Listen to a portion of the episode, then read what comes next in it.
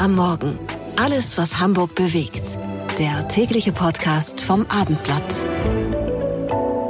Liebe Podcast-Freunde, wir von Bäcker am Morgen sind zwar im Urlaub, aber damit Sie nicht komplett auf dem Trockenen sitzen, bekommen Sie von uns, zur Überbrückung sozusagen, an jedem Arbeitstag das Wichtigste aus Hamburg in Kurzform, sprich unseren Nachrichtenüberblick.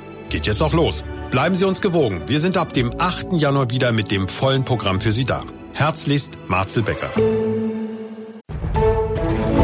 Der Hamburg Nachrichtenüberblick bei Becker am Morgen. Ich bin Imme Kasten. Guten Morgen. Ein millionenschwerer Betrug und Diebstähle haben für Gewinneinbrüche beim Hamburger Kupferhersteller Aurubis gesorgt. Wie groß der Schaden ist, stand bisher nicht genau fest. Heute will der Konzern Zahlen vorlegen. Das vorläufige Ergebnis hatte zuletzt einen Gewinnrückgang von über einem Drittel gezeigt. Damit zu Weihnachten keine Tiere unüberlegt unter dem Baum landen, stoppen der Hamburger Tierschutzverein und das Tierheim Süderstraße Vermittlungen. Ab Freitag bis ins neue Jahr werden keine Tiere vermittelt. So sollen sie vor einer Aussetzung nach den Feiertagen geschützt werden, sagt die Vereinsvorsitzende Janet Bernhardt.